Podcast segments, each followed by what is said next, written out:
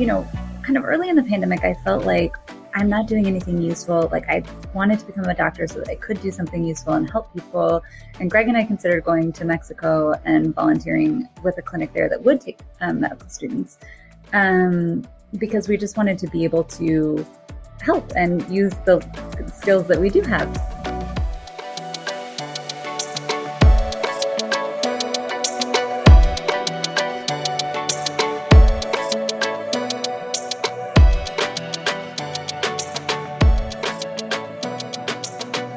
All right, good morning and welcome back, uh, everyone, to The Current here at Touro University, California. If you are joining us again, thanks so much for listening. If you are joining us for the first time, uh, what a what a show you picked for your first time. I've got not one but two really special guests. Um, ordinarily, the alumni I talk to on the current, uh, Bill, by the way, your host, uh, you should know that by now. Um, normally they've been out in the world for a while, but uh, we have a couple of very recent alumni. They still have that new alumni smell, as a matter of fact. Um, uh, graduated just a couple of weeks ago, but they have some really good insight that I wanted to get at today. Um, first is uh, Dr. Zoe Lehman. Zoe, thanks so much for joining us today. No problem. I'm excited to be here. and uh, our other guest, uh, Dr. Greg Weygandt. Greg, thanks for joining us. Hi, thanks for having me. It would have been just a couple of short weeks ago. I would have had to call him student doctor, but no longer. Um, Never. Again. So, uh, like we said, you, you graduated just a, a couple of weeks ago. So that means just a few weeks before that, you guys had a chance to take part in one of uh, the College of Osteopathic Medicine's favorite days every year, which is Match Day. Um, and for people that don't know what match day is, uh, it's a little bit like Tinder, I guess. Uh, so swipe left, swipe right. Um, the, the the students uh, get you know sort of a choice of different places that they would like to serve their residency. Um, and then the hospitals do the same, and hopefully they match up, um, and then people get what they want. Um, so uh, I guess we can start with Zoe and then go to Greg. Um, could you tell us just sort of the anticipation leading up to match day and then what that experience was like when you're like okay now i finally know what i'm going to be doing. Oh, well it was pretty stressful because you submit this long rank list and you might match at your first choice and you might match at your like 15th choice. And once you match it's a binding contract. And so um, you can't really like swap out with somebody else if you decide you'd like to go somewhere different.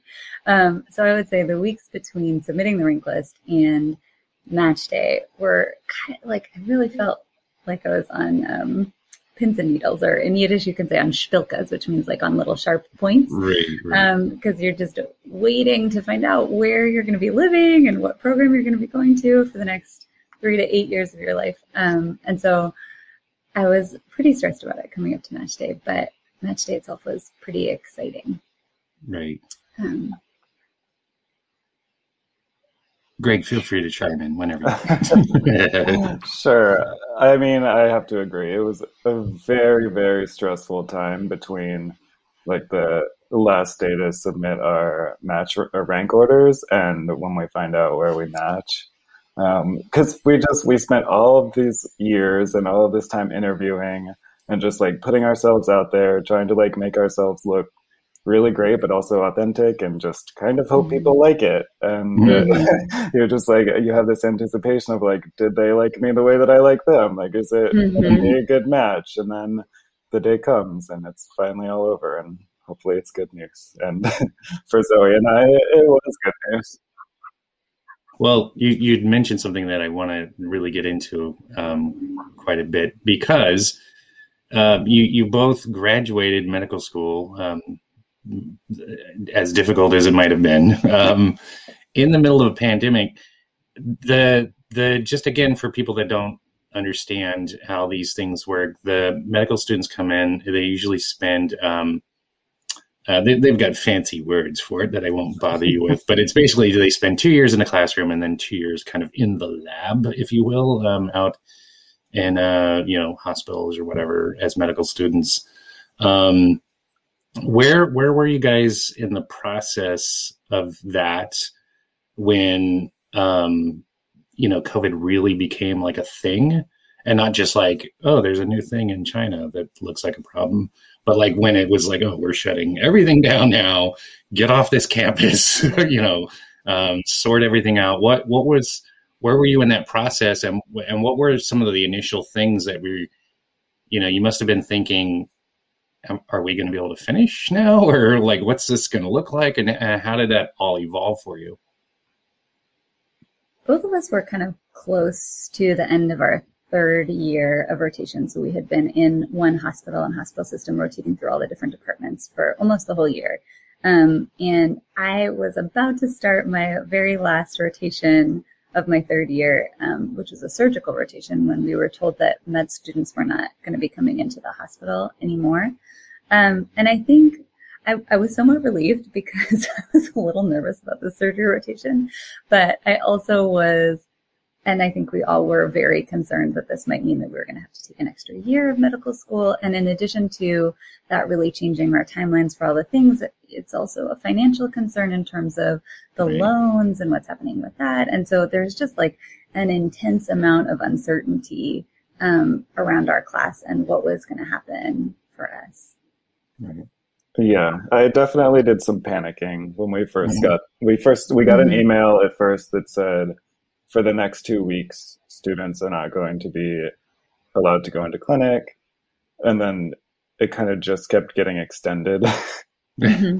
and uh, I was also at the end of the third year, and I had already used my CD blocks, which are kind of like elective blocks that you can spend like learning medical Spanish or like whatever you want and I, right. I, and I had already used mine, so I couldn't like use this time to do. You know, I had to use this time to finish my core rotation. So I was really freaking out, thinking like, how how is this going to happen without like going into my fourth year? And then mm-hmm. I didn't mm-hmm. really know what fourth year was going to look like exactly mm-hmm. yet. So I was like, is this is graduation going to happen? Like, what? Mm-hmm. How how are we going to make this work in a way that like? And also, on top of that, we were missing important clinical time. I was like, are we going to be right. like the least prepared right. physicians to ever graduate medical school? yeah. Right. Well, I think that brings up a great point of, you know, at some point you have to, um, there's a certain hands-on element that goes into medical school or so many of our programs at Touro um, that different program directors had to sort of scramble to figure out well, how do you do uh, OMM and how do you do all these other things that mm-hmm. require mm-hmm. you to, you know, be in a clinical setting with people, um, especially early on when people didn't really understand like how contagious is this thing or how you know bad is it or like mm-hmm. you know if you look at somebody will you get it like you know, um, you know they had no idea uh, what was happening really um, how how did you how did they get around that? You know, sort of, you've got to deal with it in some kind of way. How, what did you guys do with that? I would say, first of all, huge props and shout outs to Dr. Hendricks, who right. like literally overnight developed a like comprehensive online curriculum right. package for every single one of the core electives so that her entire class of like 140 ish panicking third years had right. something to do. Um, so that was an incredible asset um, and meant that we could really continue to move forward with our education in some way, even if we couldn't be in the hospital. So it was a great kind of stopgap measure, which I think really got a lot of us through the first couple of months of the pandemic. Right. Um, so I really appreciate all of the work that she put into that. Yeah, I have to say before we get to, to Greg here in a second, I have to say if you have a yearning to be punched in the face, come to our campus and say something bad about Dr. Hendricks. And there will be a line of people happy to sock you right in your eyeball. like, yeah. Like you can't, yeah. She is yes. a, a, a, beloved figure to say the least. Um, and right. mm-hmm. She's yeah. awesome. Um, but great, go ahead, please. Yeah, she she really is incredible, and the fact that she was just able to have those online and published with all of these resources and like detailed schedules of what all we needed to complete so quickly was truly amazing, and also like reassuring to us. We are like, okay, we mm-hmm. can we can actually learn from home, because um, there were things like there were like virtual patient interactions where you have to go through a case scenario and you're we were required to do a whole bunch of those. So although it was not the same as being in a clinic or in a hospital, I think that it was, you know, as close as we could get to right. that experience. Right. Now, um, I know the, the sort of old expression, that which does not kill you makes you stronger. I always think it's uh, that which doesn't kill you leaves you severely injured. Um, but but at any rate, um, the, you, I, am sure, like, like, you mentioned, you, you had this concern that's like, oh, do we even know what we're doing basically now because we've missed mm-hmm. this important element. Now that you have gone through that process, and um, I think that just the general panic sort of subside overall after a few months of the pandemic being here you, you must have that feeling like, oh, I got this. Like this is uh, like I can handle anything now. Like I was a medical student in a pandemic. Like I I can I've got this unlocked now. Like. um, I wish it had imbued me with that sense of confidence. That was yeah. amazing. I think. I mean, I I think truly there probably is part of our education that is a little bit missing, and um, I think a lot of residency programs are aware of that and have been reaching out to residents about what rotations do you miss or what didn't you get to do in person that you might need to do to gain that experience. Um, I think we all became very good at Zoom. We right. learned how to Zoom really well. Right. Um, I also, I know this isn't quite what you asked, but I think it, it was an interesting moment when the AAMC came out and said that it wasn't safe for medical students to be in the hospital in that moment. And there was kind of a lot of like back and forth about whether that was an appropriate response or not. And, mm-hmm. um, you know, kind of early in the pandemic, I felt like I'm not doing anything useful. Like I wanted to become a doctor so that I could do something useful and help people. And Greg and I considered going to Mexico and volunteering with a clinic there that would take um, medical students um, because we just wanted to be able to help and use the mm. skills that we do have. Um, and also, I think it's an important landmark in prioritizing medical student safety and wellness in a moment where people were saying, like, we really don't know what's going on with this. And there's no need for you to put your life and body and family on the line for for um, the sake of like doing something. And in that way, I think it was one of the first times that really institutionally people have said like, as medical students, you're not disposable, which is something that kind of happens a lot with med students and residents is like, um, as part of your training, you're kind of the, the easiest to dispatch mm-hmm. kind of a person. Um, right. and so I do think there was like a really interesting balance between feeling protected and feeling grateful that we weren't being asked to do that, although some residents um, definitely were without adequate protection. Um, but as medical students, we weren't really being asked to do that early in the pandemic. Um, and also kind of a feeling that like we weren't being as helpful as maybe we wanted to feel that we were. Right. Yeah, for sure. There was a lot of inner conflict of mm-hmm. like, we really like this is why we're here. We want to be out there mm-hmm. helping and doing what we can to, you know, help in this pandemic, but also we're not allowed. and so there was like a small amount of resentment there, but also like a small amount of gratitude, like, oh, you mm-hmm. do value our safety, which is such mm-hmm. an important thing. Mm-hmm. Right. Right. Uh, but going back to your question of like, do we p- feel like extra prepared after facing a pandemic or less?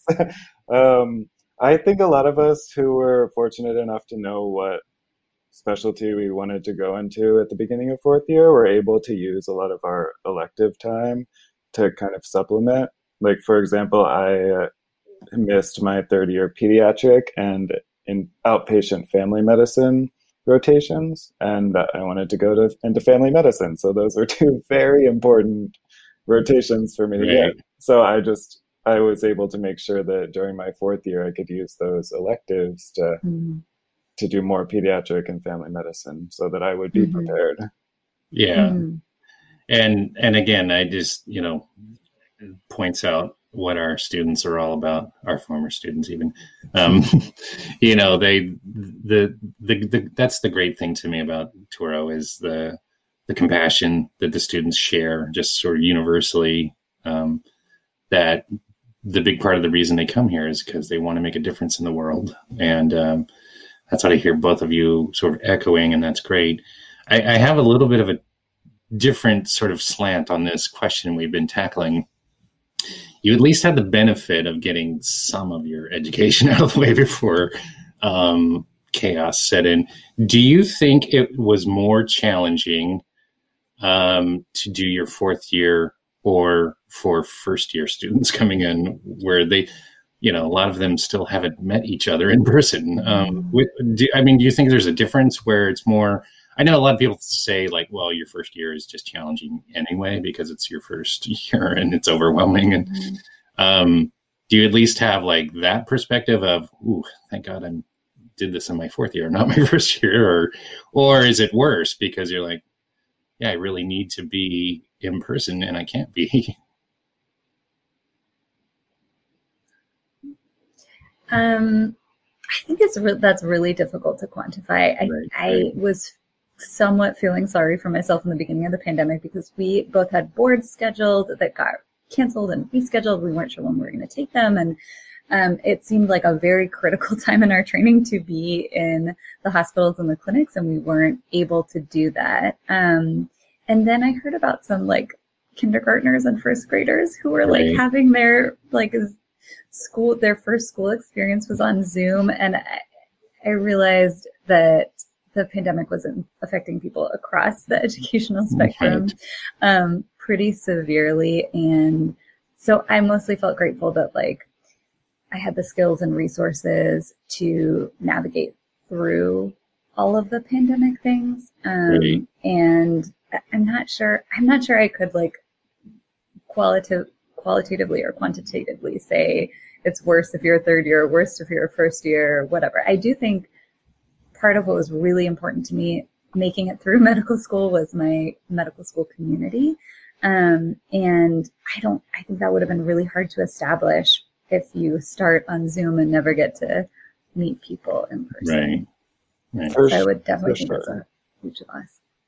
Yeah, I can't imagine having to go into clinical rotations without knowing my peers because that's kind of the only way a lot of us got through was like mm. other people are also experiencing this really difficult thing and mm. if they're people that you're already close to like they're right there for you and you're right.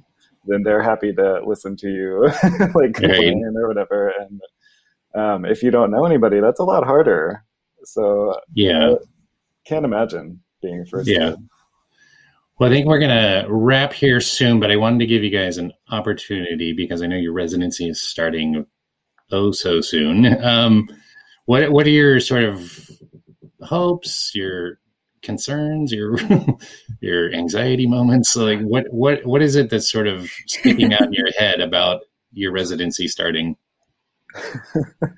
I'm just like, man, I hope all of this medical information that I learn somehow comes back to me because I feel like it's pouring out of my head as we speak. Right. Yeah, I feel like also there's a fair amount of anxiety around like, are we prepared? Do we know the things right. we're supposed to do? Um, or know the things we're supposed to know? Um, I am excited to meet my co-residents and the residents in the classes above me. I'm super psyched to see patients again. It's one of my favorite things. Right. Um, so I'm excited about those aspects. Definitely nervous about the like incoming intern not knowing any of the things part right. of it. Yeah, I think I'm definitely in Greg's camp. Um, I feel like I would be, you know, hey, can you take this pulse and be like, the what now? Um, yeah. What, what is this your, what, what, let, me, let me go look this up real quick. The yes. pulse, you say? Um, yes. Yeah, that's what that? I feel like. I, I feel like I'd be that that kind of, you know, anxiety-ridden person. Uh, yep. You know, even yes. if I was like, you know, top in my class. like, yeah. Yep it's just oh this is not going to go good i don't know any of it um, right so anyway um, i i wanted to thank you both for for joining me today uh, normally this is the time where i try to uh, allow people to sort of connect with the guests if they want to on uh, social media, but don't. These guys are going to be busy for the next four years. they, are going to need every single moment of opportunity they have to sleep. So, so leave them alone. uh, so, uh, for for each of you, uh, please do uh, enjoy Seattle. Take an umbrella, of course. Um, enjoy San Diego. Take sunscreen, of course. And um, I, I love San Diego. It's it's kind of like L.A. plus San Francisco. You know, like it's kind mm-hmm. of this cool mm. vibey, mm-hmm. but the, with the Southern California, without all the extra, you know, stuff that LA comes with. so, um, so, so I, I, wish you both uh, the best of luck. I really appreciate you joining me here on the Currents. Um, if you do have a need to connect on social media, you can always connect with uh, the Alumni Association, with the school in general on Instagram and Facebook, and if you're old, um, or, or, or Twitter or uh, whatever else. Uh, LinkedIn. Or TikTok.